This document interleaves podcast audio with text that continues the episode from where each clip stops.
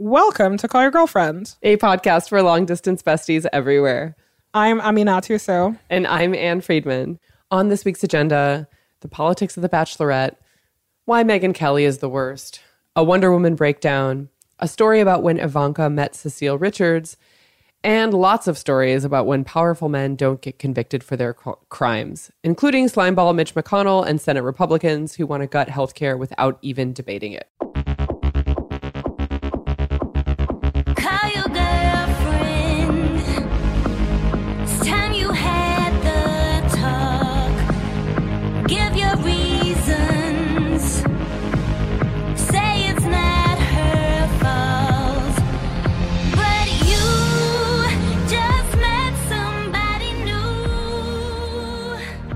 Hey, Hey, girl.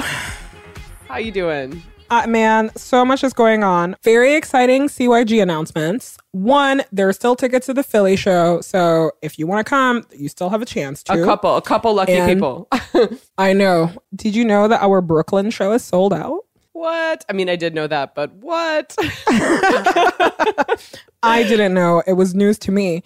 But apparently, the people want to come so bad, we have added a second show on July 15th after the first show. CYG After Dark. Exactly. So all you have to do is head to callyourgirlfriend.com slash events. Uh, tickets are on sale there.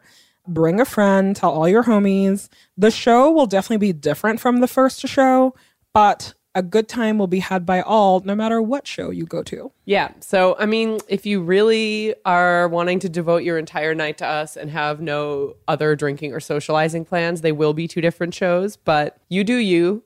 They'll both be great in their own way. I'm confident in our abilities. We haven't done one of these live shows in a while, so I think we'll be, you know, top form. I'm hoping. I, I'm glad that you're confident. I'm very nervous, but I think it'll all work out. You know why I'm excited? We only have to pick one outfit because it's two shows on the same night.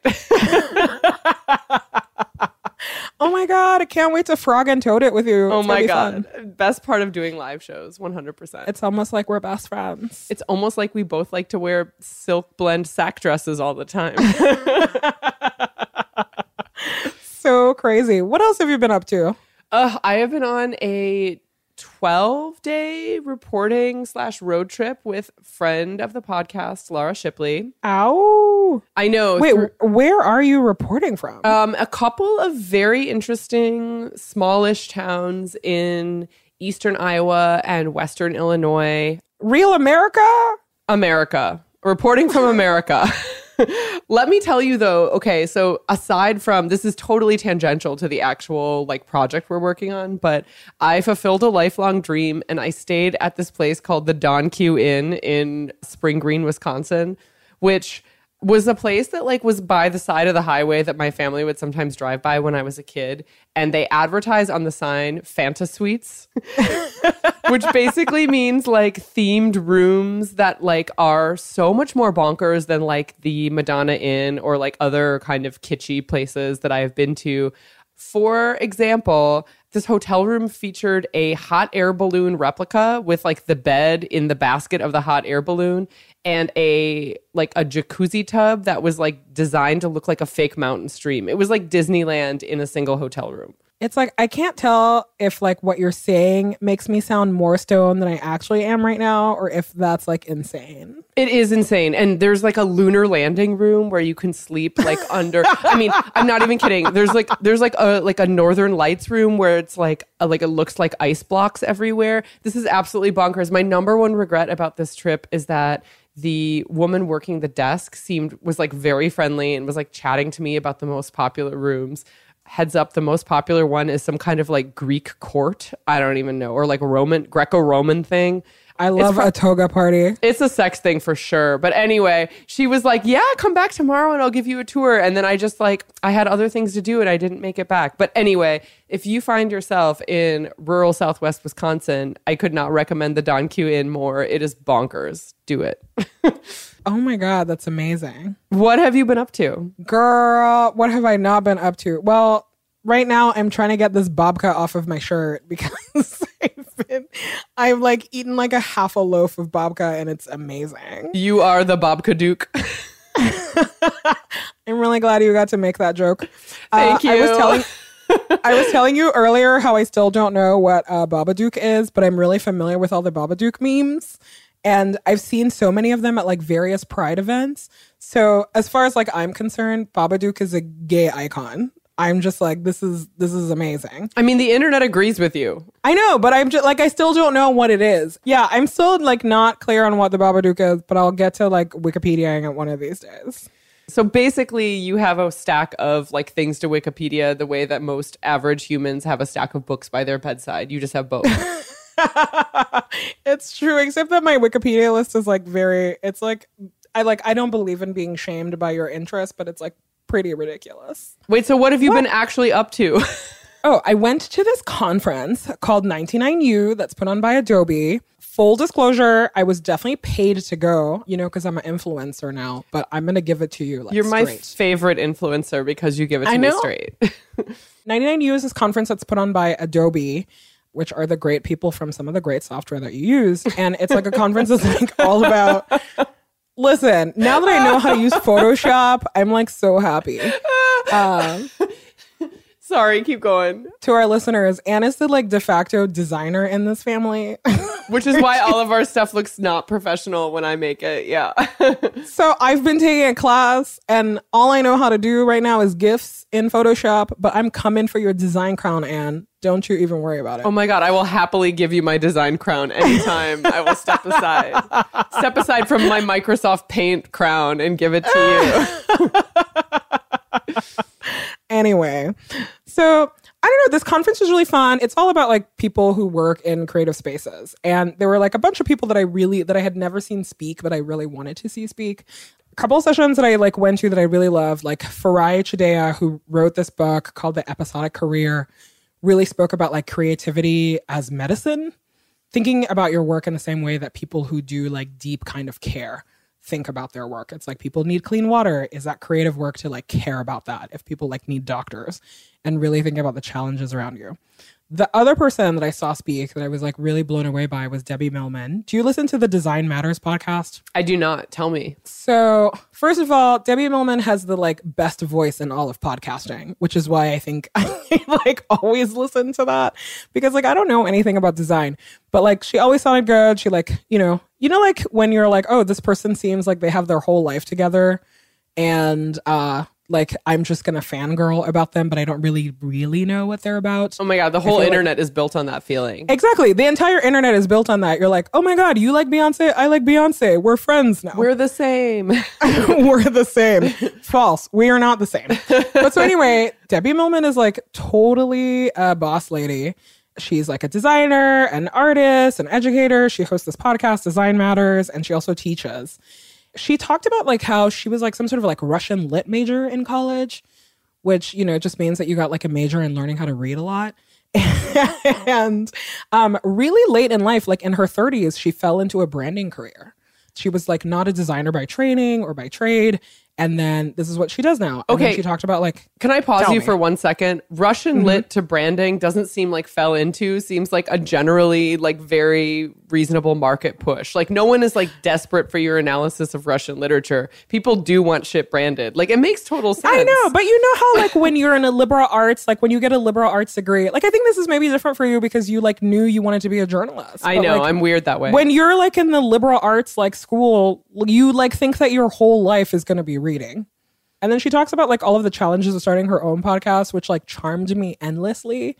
She talks about being really embarrassed that she can't listen to the earliest episodes of her podcast. oh, so so basically she is us. because she is us because the audio is so bad.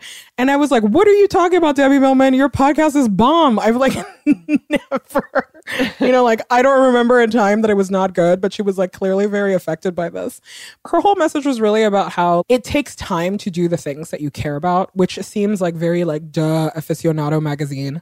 But, you know, I think that like with our fast paced internet culture, like nobody actually believes that. And because we're so obsessed with like Wunderkinds and 30 under 30 list and five under five tykes or whatever, and everybody's always lying about their like public work, you like forget that like anything worthwhile like really takes a lot of time to do. And so I don't know. I was really encouraged to hear like somebody's career who I admire a lot and to see all of the different weirdo zigzags that she's made And I think that it also it tracks really well with kind of where we're at right now. There's no real trajectory to work unless you're literally in a field where you know, like your degree is the job that you're going to do, which Right. increasingly for a lot of people, that's not what happens. And even if it is, though, the idea of like that you're not going to have to reinvent yourself several times is just a lie. Like, and I think most people understand that point. Like, oh, this degree doesn't exactly match like a job description. Or even if it does, I don't get to just like do this job for 60 years and then retire.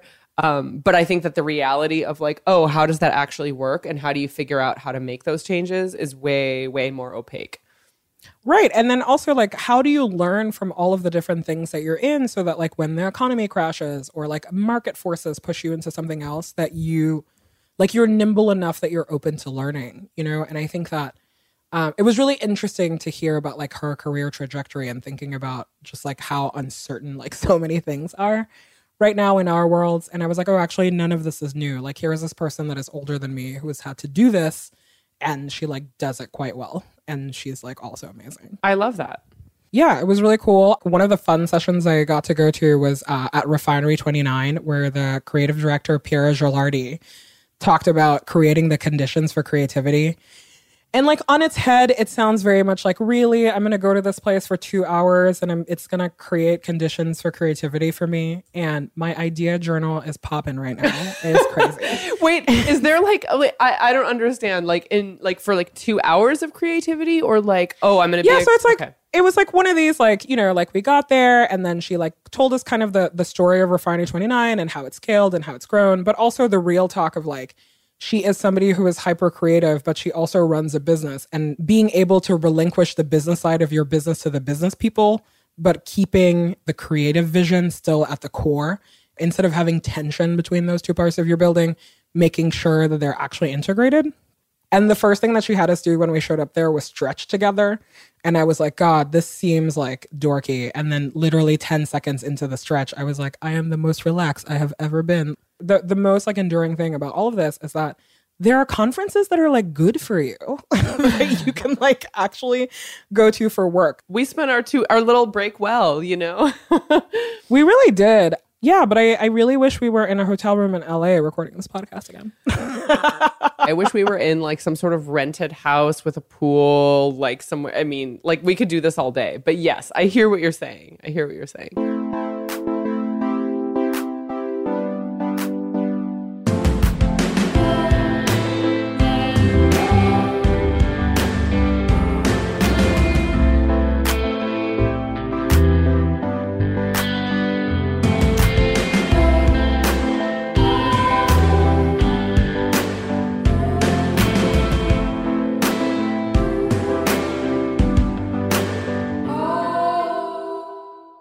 What are you reading right now? what am I reading right now? I mean, I'm reading a lot of books based around this project actually. Like I've been going to these like small town bookstores and historical societies and places and like getting the stuff that is there and reading that. So like I'm not it's it's a weird thing because I feel like a lot of the work I do is about recommending things to read and when I'm like researching for something, I'm like it's actually not that interesting to recommend everything I'm reading this week. Speaking of people who get paid to read, one of the things that I'm really enjoying though is an essay collection called Lewis and Clark Through Indian Eyes, which is essentially like, oh, what if you take the history of the Mississippi River and west west from there and like talk to people who were there before white people settled it and white people encroached on it. What? I know. And it really, I mean, it's one of those things where you kind of know the contours of facts, but really get your mind blown by the specifics. Like that's what that book is doing for me. So that's like a Tell thing. me one. Tell me one thing that's blowing your mind from the book. honestly though like it's it's it's not like it's like there is a specific like singular fact like it's one of those essay collections that is all in the synthesis in the same way that you would be like maggie nelson's the argonauts didn't blow my mind like about the fact that childbirth is crazy but it's like the way she says it is really like changing some perceptions i have and like and you know and i would say it's similar to that it's also really nice. Like a well done anthology is really a thing of beauty. Like this is some deep work nerding, you know, but um, when you're like, wow, every piece of this is like pretty quality and interesting. I'm really, I'm really into unpacking, like at this point, the history that I was raised with about the place that I am from. And so, so yeah, so Lewis and Clark through Indian Eyes is my recommendation. What are you reading? I am not reading. I'm mostly watching television. Tell me. I like tonight. I caught up on the entire uh, all of the Bachelorettes I've missed, and the Bachelorette is crazy. I mean, I It's like definitely crazy. I know that this is the first ever Black Bachelorette, correct? I know. Shame on America. 2017, first ever Black Bachelorette. And like, and clearly they don't know how to deal with it. So the Bachelorette Rachel is, she has like made it very clear that no matter who she chooses, it's not going to be about race, which like, God bless, that's amazing. But the producers, on the other hand, are like, we have a black bachelorette. How do we create black white tension on this show? Oh. so it's just all very like the fact that like this is an ABC show where you really like for I don't know like 20 something seasons now we tell people that you can actually meet the love of your life on a TV show by like dating like dating 30 people Thunderdome style. And that's not crazy but like having a person of color on the show like that's actually crazy. They don't know how to deal with it. And so it's like it's in some instances it's like very gauche and like very unsubtle. And then in some other instances you're like did he just say that what just happened did he just say what what but you know i will say that one of the things that i enjoy about the, watching the bachelorette more than anything is that all of these like like classic stereotypes about how catty women are are completely turned on their head here are these men that are competing for the attention of a woman and they engage in the exact same kind of drama they engage in the exact same amount of cattiness. And if anything, it is like even more intense because you're, you're always like, who's going to punch who?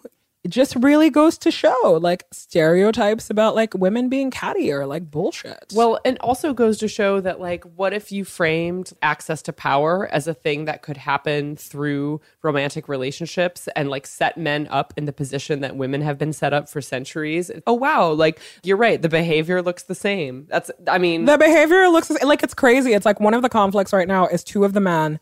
Like one of them was like, you were my friend and now you've set me up to look bad. And I'm like, can you really be the friend of somebody when you're both trying to date the same girl? Like, I don't know about this. Like, this is, it's so intense and like weird. So, anyway, like, that's the Bachelorette. It's like, you know, it's just like, it's, it's all very strange. Um, but if you listen to CYG, and you watch The Bachelorette, you should tweet at me who you think is going to win because I like literally cannot tell. Like, I can't tell who is like a top contender. It's so weird. how many episodes away from the finale are we at this point? Uh, we're so far away. There's like something like 12 or maybe 15 dudes left, and seven of them look the exact same. So, like, I can never tell. Oh, but Ann, here's the best thing that happened on tonight's episode. They had a mini, uh, like, spelling bee. What? The, the hardest word in the spelling bee was polyamorous. None of them can spell. like, none of them, like, literally everybody got eliminated in the first round. And I was like, you know what? This is where my boner goes to die. Like, I don't care how cute you are. If you can't spell physical, like, I, like, this is not going to work out for us. Yeah, don't let me hear your body talk. I mean, I, I knew that they weren't allowed phones and things like that because I watch Unreal, but I didn't know they weren't even allowed to like read books. They say that they have limited access to media, but one of the guys tonight was talking. He was like threatened that this other guy would win the spelling bee because he's like, that guy reads six books a day. and I was like, how do you know that? But I think that it's true. They are like limited to media, and it's and it's like part of it. It's like the phones and the internet and the newspa- newspapers, little magazines, is so they don't know what's going on in the outside world. But I think that the rest of it is so that you create optimal like boredom, so that like all they do is drink because also the way that the show is edited like whenever they go on dates and stuff like especially on the group dates or at the end of the night when there's like cocktail hours is you can tell that it's not in chronological order because everybody looks like drunk at different points Uh, and you're like aggressive at different points. And i don't know it's like the level of drinking also on the batch in bachelor nation is like really problematic. They've had to shut down production on bachelor in paradise which is where kind of like all of the horny rejects go to like meet each other I shouldn't laugh, but like, wow. I know, but that's like, you know, they're just like, what do we do with all these rejects? There's so many of them and they're so good looking. Oh, let's all throw them into like an intense situation where they're not all competing for the same person. Mm-hmm. But they've had to shut down production on Bachelor in Paradise because of like a sexual abuse allegation. And they're like being so cagey about it. Like basically like we still don't know what happened. But allegedly, a woman on the show was not able to give consent for sex that happened. And it's like, that's really fucking disturbing. But also, you're like, this is like, one, I'm surprised that it, like, this is the first time that we're hearing of this. And two, you're like, this show is really evil. And these are the conditions that they set people up for. I mean, I know I can't, I couldn't even make it through all of Unreal because that made me feel bad. And that was just a fictionalized commentary on why, like, those shows are difficult. They're really, really awful. So, all of this to say, like, if you don't watch Bachelorette, don't start now. But if this is your sickness, like, let's talk about it. And then the other thing that I watch is uh Megyn Kelly's like whatever like interview. Oh my show God, that you're she the, has. the only person in America who watches that. Girl, I heard it got worse ratings than uh America's Funniest Videos or whatever, which I'm sure that show's hilarious. it's not. But, so here's the problem. Megyn Kelly is like, I know that she needed to get out of her little Fox News contract because she had really run her course there. But like, what a ballsy move to take a job where you're supposed to come across as a nice person. It's like no amount of acting classes can do that for her. Ugh, I mean, I'm a little bit. I didn't watch the whole thing because I was busy doing literally everything else. But honestly, I, I, I'm just more surprised by people who, in good faith, think that she is doing her job as a journalist and is not just out to increase her own platform by any means necessary. And it's an interesting. Yeah. It's an interesting question, though. You know, like this question of when is covering someone with reprehensible views giving them more power versus when is it exposing what they're doing to people who weren't already aware? Like, I actually think that's a really interesting question. And there are people like Kamau Bell, I think is a great example, who do that whole like engage people whose beliefs are like obnoxious and noxious thing. And they do it like with a real sense of purpose and i think they do it with some context that's really important. And then there is Probably like, on- because Kamau Bell is a good person at his core. You know what I'm saying? right right. Who seems genuinely interested in bringing to light the fact that like these are people with a following and like those who disagree with them should take heed and work against that. So i don't know. There is something though to me about when people use the argument that they're kind of doing this in a Kamau Bell style, but actually stylistically it looks more like I'm going to give you a platform on a major news network that I I get really angry. Yeah, I mean, so a couple things. Megyn Kelly's first like big interview was Putin, right? And she totally like shit the bed on that one. Where it's like, hi, you have like one of the biggest like strongman dictators in the world, and all she did was like lob him um, soft questions. But at the same time, I was like, listen, I know you work at NBC, but you know who will be great at this? Andrea Mitchell, because she like knows what she's talking about. It's hard to tell. You know, like sometimes when you're like, oh, your boss is setting you up for failure. That's like where I kind of want to sympathize with Megyn Kelly in this job. But also, it's like clearly an NBC ploy for like, how do we get real America or whatever to like, um, to think that like this is not just a liberal channel. So the Putin interview was like bad for many reasons, but mostly for like, you can't interview Putin and just like throw him softballs. The Right? Alex Jones interview was bad for so many reasons, but especially because it like exposed that kind of journalism that she's doing. Do I think that Megyn Kelly is the only reporter who is like buttering up subjects in order to like cajole them to get them to open up? Absolutely not. Definitely not. Yeah. That's why it's called access journalism. Like, you know, I'm sure she had to do the same thing with the Russians in order to get Putin. But with Alex Jones, it's like, what a terrible place to put your personal reputation in. He has reprehensible views that have real life consequences that hurt like many, many, many people. So he's really happy that the like Sandy Hook parents like came for NBC so hard because it was ridiculous. But I actually watched the interview itself. It was like less than 20 minutes. It was definitely like edited to make her seem tougher probably than she had been. Mm-hmm. And they cut him off a lot. It's like the best thing to do with Alex Jones, honestly, is to just let him ramble on. Just let him talk, and then all of his views are exposed in that. So they definitely did a lot of like tightening up of the interview. But it was just for like 17 minutes of footage. I was like, wow, was this really worth like to gamble your entire professional reputation? And then the other thing that annoys me is that clearly they're like, Megyn Kelly's neutral. Like, she's not like a, you know, she's not doing Fox News at NBC or whatever. But it's like, here are her guests Putin, Alex Jones. Next week, she has on the Hillbilly Elegy guy. But the other interview that she had in yesterday's episode was with Erin Andrews, who is the um, sports news anchor who talked about her like the stalking case that she went through and it was like really upsetting. Like she gets really emotional, she cries like I got super emotional. In the case of Megyn Kelly and I swear it was so pandering. Like she couldn't do this like human this human interest story like in a way that made sense. But the funniest scene in that entire interview is when they go to the beach in heels and it's supposed to be like the relatable B-roll. Relatable B-roll, the title the title of our, our joint autobiography. it's so insane. And so it's like I definitely like struggle a lot with like I know that I am like scrutinizing her more, but at the same time I'm just like I'm sorry there are a lot of people who do this. Mm-hmm. Who do this for a living. They do it better. NBC also like let go of Tamron Hall, my fave, to replace her with Megyn Kelly. At the time it was just like whoever made that decision was like, "Oh, this is a slam dunk." And now it's like, "Really?" Creep, oh I, oh I, oh I. Yeah, he's a creep, yeah. Don't keep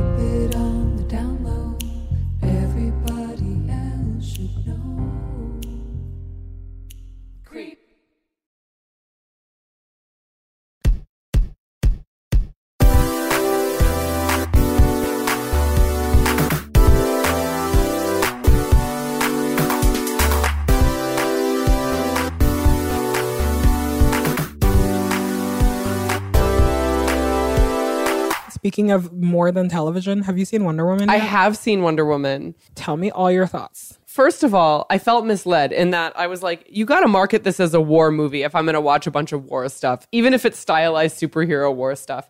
But second complaint, can't keep the Chris's straight. Which Chris is this? It's unclear. Girl, this is the hot Chris. Get it Beef- together. which Captain Beefcake am I looking at? It's unclear. this is the one that cried at the Oscars. It's the one that was in Princess Diaries 2.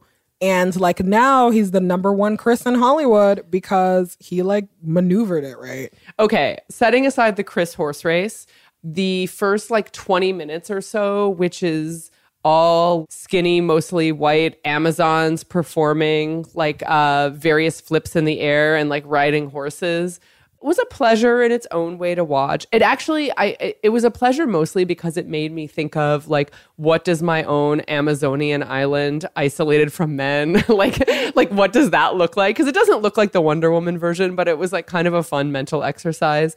I mean, I kind of feel like shrug it's a superhero movie. Number one feeling though is that as you know, my cry trigger is women triumphing against all odds. And so That's your number one only cry trigger. I it. know it's true. And so, you know, I found myself, do you know that feeling when you're like, I know this is sort of edited, it can be TV or movies or whatever, edited to elicit a very specific response in me, like whether it's like a swelling strings moment or anyway. So I was getting emotional even when I didn't really feel that emotional at certain parts of this movie because of the whole woman triumphing alone thing. Anyway, give me give me your capsule review. Listen, I got really emotional at this movie because I realized that I had just never seen a movie where like women fight in a way that is because we watch a lot of action movies in this family, obviously. But you know, I would like I just like couldn't remember the last time that I saw like women just be badasses on the screen, and it wasn't in the service of like being some sexy kind of Bond girl. Women warriors that definitely made me super emotional. I was actually really into the World War One plot because it's like a war that was kind of about nothing. It's like really, you guys destroyed the whole world for like nothing. Also, like, you can't make people of color villains anymore. Well, at least like not Asian people or Arab people anymore because like they bankroll all of our movies. I was like, this is genius. You just like can't do this. So I was like, okay, like Germans as bad guys, like I'm down for this um because it's just like less offensive. But also i thought that it played really well into the actual story of who um of who wonder woman is right? Because my main beef with superhero movies honestly is that they're all kind of like repressed teenage boys you know like like no matter how much you like them they're always carrying this like wound from 14 and sometimes it's like a big deal you know like batman i see you your parents died that's you know like that's sad. Like i see you but it's always like this they always have this like brooding like ugh whatever you know like story that propels them and then it's also always very cynical especially in like this the dc franchise like i feel like all of it is super cynical and so it's really refreshing to have a like a superhero who was like no i have to save everyone because there's always a point in the superhero movie where they go, "We can't save everyone," and Diana's like, "Hell no, I'm gonna save everyone because I'm Wonder Woman." And I was like, "Okay, like." This is ludicrously like refreshing, especially in the context of World War One, where it's like, yes, everybody deserves saving. Gail, I think her name is Gail Simone. She's a comic book writer and she used to have this website called Women in Refrigerators. She created this website in in the 90s, maybe like early 2000s, where she talks about how most superheroines, they're always like depowered or raped or cut up and stuck in the refrigerator to really talk about how female superheroes are disproportionately like brutalized and how they're also used in the character arc of the male superheroes the fact that this was flipped on its head will never go as boldly as to say that uh, Wonder Woman is a feminist movie because it's not.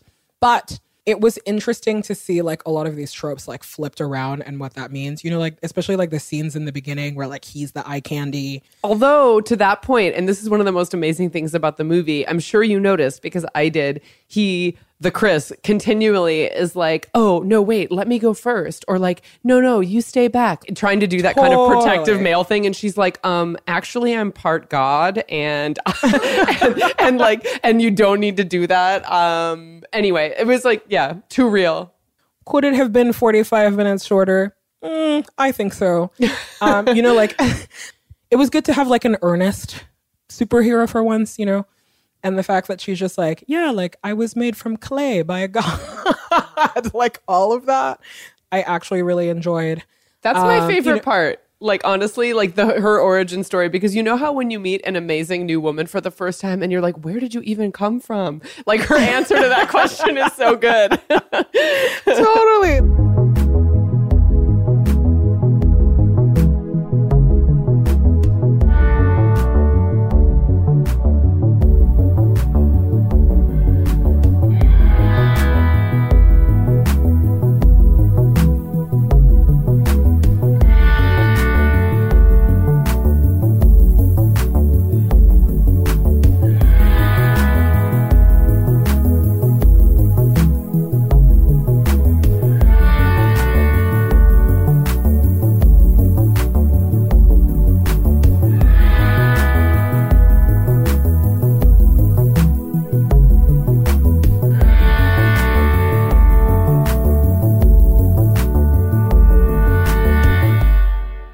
Have you finished Handmaid's Tale?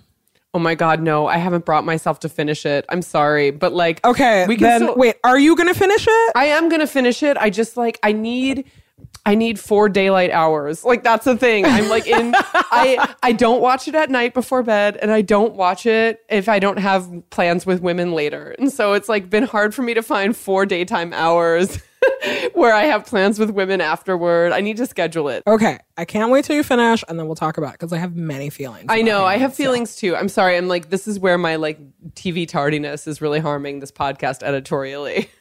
No, it's fine. Now we can pivot from Serena Joy into Ivanka Joy. What's going oh. on? What's going on in politics? Oh my god. I mean, I don't know. I've been dying to say Ivanka Joy. So Ivan- Ivanka Joy is maybe her new name for Ivanka Joy's dad is what we should have made that bumper sticker say. Like, frankly, um, I don't know. Ivanka Joy is out here fighting for her brand slash her life because like things are not looking great. Um, did you hear the clip this week of Jared Kushner speaking, like his voice for the first time? Okay, so here's the problem. I've seen all of the parody clips. I don't know which one actually is his voice. And it's on my list to get to it. But every time I click on this is what Jared Kushner's voice sounds like, it's like not. It's like I know that that's fake. So now I'm just like, ah, what what is real? I mean, it's hard. But Ann, as women in podcasting, should we really be shaming people about what they sound like? Listen, I'm not shaming. I just asked if you heard a video. That's all I said. Some people are saying, not me, but people. people people are saying yeah i finally read belatedly there was a caitlin flanagan long ivanka essay i don't know if you read that Nope. no it is like a deep think about what ivanka means and basically about her as the steward of the trump brand and how she has always kind of staked everything on that slash her father. Nothing will please me more than to watch like the consequences for what that is. There was an amazing anecdote in it about her meeting with cecile richards who we adore on this podcast, who is running things at Planned Parenthood, and suggesting to Cecile Richards, uh, so why don't you just next door to every Planned Parenthood clinic open a separately funded Planned Parenthood clinic that only provides abortions, and then you could keep your federal funding for the other one. Like this is a thing that Ivanka suggested to her. And also, that's actually not how Planned Parenthood works. They're Right? just a regular doctor like everybody else, and they submit their receipts for reimbursements. Yes. Just like, ah, these people. So your eh, is basically what Cecile Richards said to her. What I would have given to have like exactly heard how she responded to that, but it was used as an example of how like even though she is supposedly this ambassador for things such as like I don't know women, she really is pretty disconnected from the mechanics of what it means to go to a Planned Parenthood. Like we all know that Ivanka has never once walked into a pa- Planned Parenthood clinic as a patient or a potential patient for anything. or worse, that she maybe has, and she's like a hypocrite about it. Yeah, I mean, uh, I'm telling you, rich ladies always taking advantage of the system. Yeah. Anyway, I'm just like, there's that going on. I don't know. What are you seeing with in Ivanka land this week? Listen, I like can't keep up with the news. It's like every time I get an alert on my phone, thank you, Washington Post, New York Times, Apple News, and BuzzFeed. Because if you don't say BuzzFeed, our friends at BuzzFeed will get angry. just kidding. um, but it's like I just can't keep up with like what's going on with the investigation, you know. And I'm also like was watching House of Cards, so it was really hard to be like, okay, which one is reality and which one is House of Cards right now. But I feel like there's so much chaos around the investigation that like one day we're gonna wake up and people are just gonna be in jail. Like that'll be the next news alert. it's just like, here's who's in jail right now. I feel like I can't read any kind of like opinion news on this stuff. I'm like, I just want the straight up news. I don't need the Monday morning quarterbacks or like anybody who thinks that they're like suddenly like an impeachment expert specialized in emoluments and obstruction of justice. I'm like, I don't care. Yeah, it's like the Robert Mueller investigation. I'm so baffled as to why the president would say that he was under investigation and then send whatever crackpot personal lawyer he has to do all of the Sunday shows to say that like he's not. It's just so he like continues to be his own worst enemy, but more than anything, like just like sows chaos everywhere he goes. I'm just at a point now where like I feel less panicked and more like, okay, the system is working. It's just not working as fast as I need it to work. And like this will be weird for like a lot of months. I'm glad you feel that way because, frankly, like speaking of all kinds of things that are happening in the news, like in the past week, it's always a banner week for men not being convicted for heinous offenses. But like, I feel like this week was a real banner week for a lack of accountability for men who maybe shot black men at point blank range or who maybe were accused of assault by literally dozens of women who have nearly identical stories. There is something about experiencing the news and watching in frankly smaller cases than maybe like an investigation into the president of the United States, but like just as big when it comes to issues that affect real human lives and being like, wow, no justice in this area and or that area and then trying to have some faith like you said that this is it's going to be okay. It's just taking a long time. Like I it's very hard for me to trust the process right now.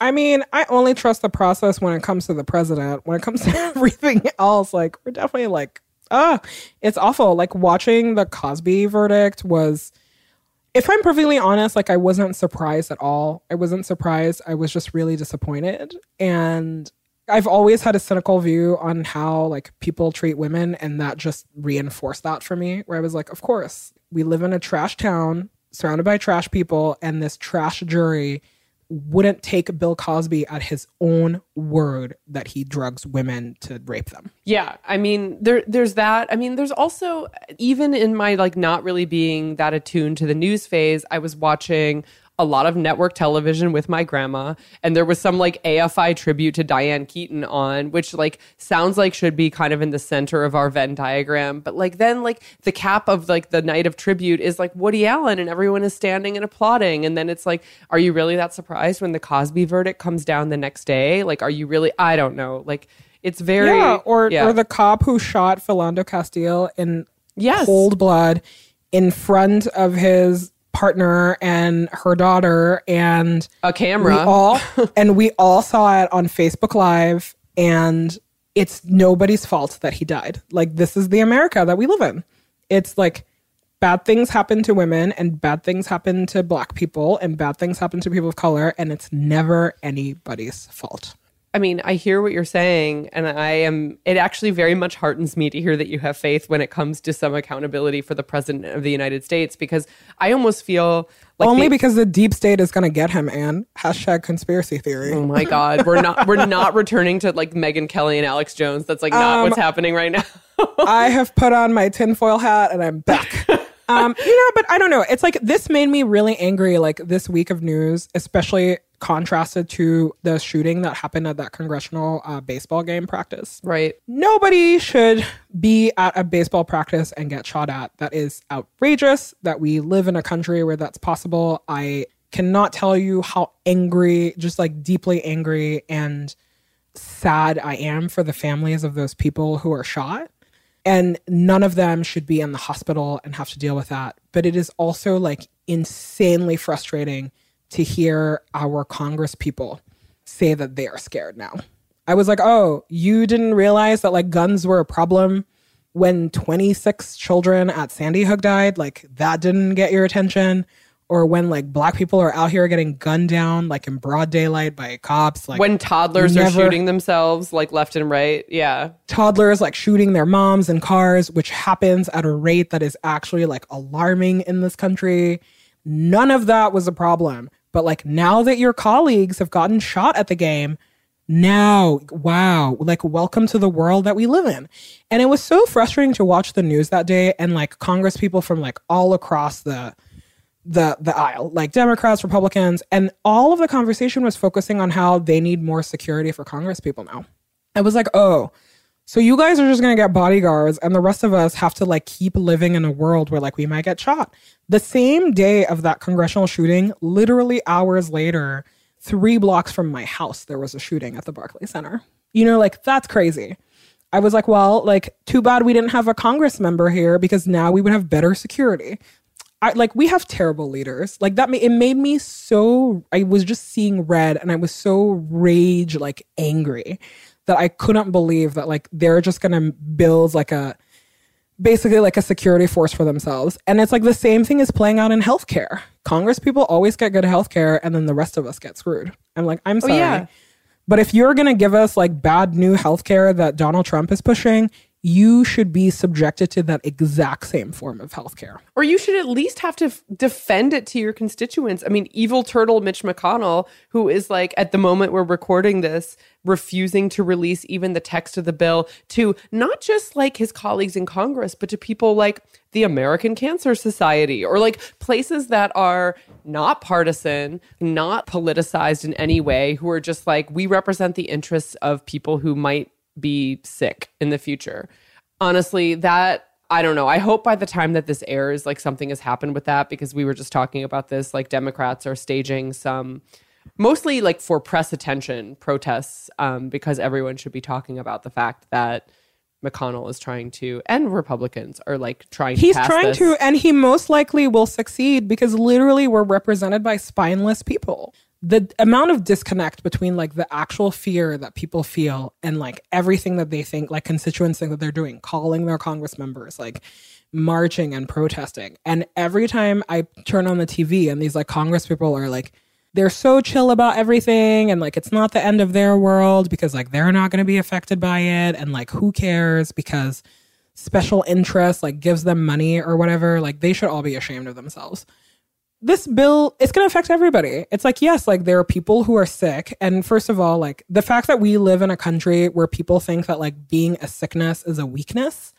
or that they think that like they will never be it's like what if what happens if a bus hits you tomorrow? You have to use the same emergency services as everybody else. Having diabetes doesn't make you a bad person. Being hit by a bus doesn't make you a bad person. Also like sickness happens. It happens to people all the time what kind of world do we live in that we don't want to take care of each other for for that reason? Like that's nuts. But the fact that like our congress people like don't think that like the house is on fire and they are not like doing more like this bill is going to pass in the middle of the night and like affect everybody, whether you have insurance from work already, whether you're somebody who's like planning on being pregnant one day, or you're pregnant right now, or you're somebody who has a pre existing condition, or God forbid you get sick also later in life. Like this has like consequences that are so, so, so, so, so important. And we're letting Republicans get away with just like sneaking it in in the middle of the night.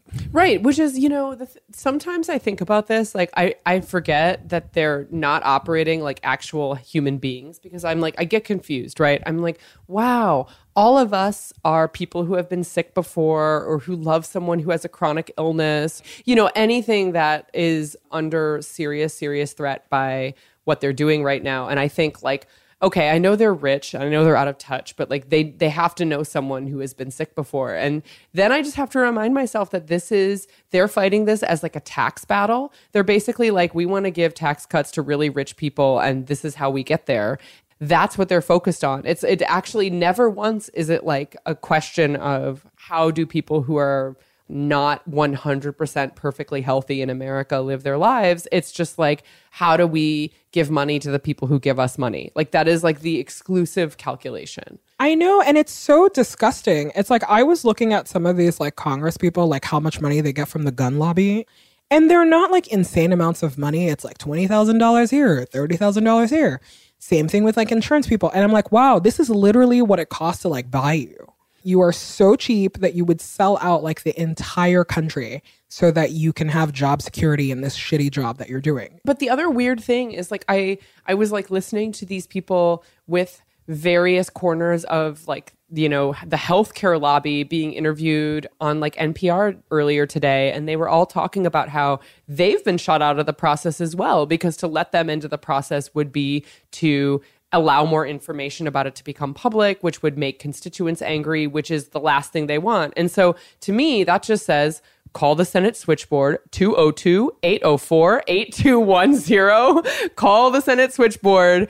Uh, pause this podcast and do it.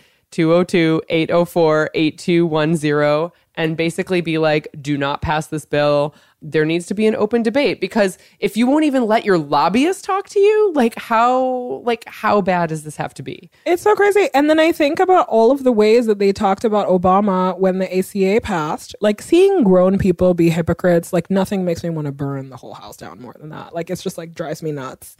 But like all of the conversations about like how Obama snuck this bill in and he like didn't consult them and blah blah blah when literally for 18 months all we talked about was the ACA and we went through everything and even that was a compromise for like the best healthcare that we could get at the time. Right. And they And all voted so against it anyway. shameful. They were all consulted and voted against it anyway. So yeah. they all voted for it anyway and i'm just like you know what like they're like it's so shitty it's so so shitty to like be somebody who like you're just trying to make your way in the world and there are like 400 500 people in dc who get to dictate how you live your life and they're all assholes Yeah. So I don't know, like if you are a Democrat and you live in a blue state, even a state that is like really chill, you should call your congressman and tell them to step it up because it's insane. Like this is, it's so insane to see all of them just be like, mm, like, you know, like I know that like they're all coworkers and they're trying to be like civil or whatever, but like people are literally going to die. Like, what is important to you, like comedy or like like people like dying? Like, come on. Yeah, I know. How do you answer? I mean, maybe they never have to answer to people, but I'm even like people in your own family. Like, how do you go to like a family reunion this summer and run into a family member who's had cancer when you know how you voted on this? Like, you know, there is a part of me that remains genuinely baffled and like I want to hang on to that because it like shows like I'm not 100% cynical. But like I do picture like Mitch McConnell at the family barbecue with a person who has a chronic illness and like I'm I, I- just don't understand how he he gets to square that circle. Or even the fact that like pregnancy is a pre-existing condition and all of these men are like mm, maybe we shouldn't pay for like basic healthcare for women because they get pregnant is like you know and like all of those men like a lot of those men have daughters. A lot of them have wives and the fact that they can think that it's like you can't tell me that like they don't hate women or that they don't hate people of color. I'm like it is lit- it is that simple. And that's how i feel about like all these people who are still like we need to understand these trump voters and we need to understand where they come from I don't need to understand them. I know exactly who they are, and they're trash people. Like th- these are the decisions that we're faced with now. I mean, Where I- it's like like el- elections have like real consequences. Like I don't actually care that people are racist or not in their hearts of hearts, or that they're misogynist or not in their hearts of hearts. I'm like that's your own problem. But I care when it has policy outcomes, and this is the result of like misogynist and racist policies.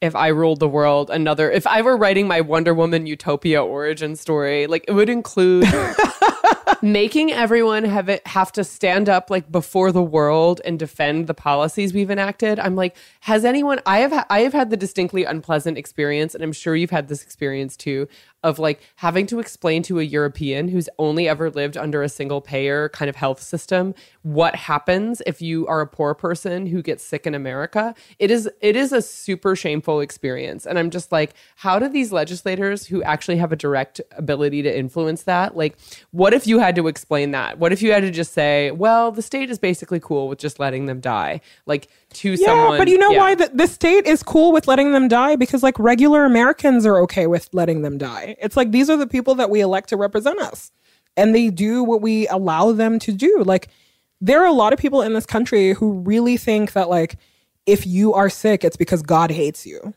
And like that was like God's plan for your life. And that's why we have shitty healthcare. And a lot of those people like make it to Congress somehow. Oh like my this, like this stuff is real, you know? And it's like, it like and that's like like that's a thing that we don't talk about. Like people all here always talk about welfare like it's a bad thing. And it's like sure when like welfare essentially built the white middle class everybody was okay with it. And the minute those benefits became available to brown people they became a problem but like there is something deeply shameful about living somewhere where we don't believe that healthcare is a right for everyone, that housing is a right for everyone, that education is a right for everyone, clean water is a right for everyone. That's insane. right? Or or But or this is but this is where we live. Right. Like the reverse being that, like, if you don't have those things, it's through personal failure as opposed to systemic oppression or like genetic poor luck or like anything that can contribute to. Yeah, or the fact that there's literally like an entire system that is rigged to keeping like rich people richer and making sure that nobody else gets within like an earshot of that. Like, come on. Right. And that's what I mean. I mean, like viewing this as a an issue, a financial issue, as opposed to sort of like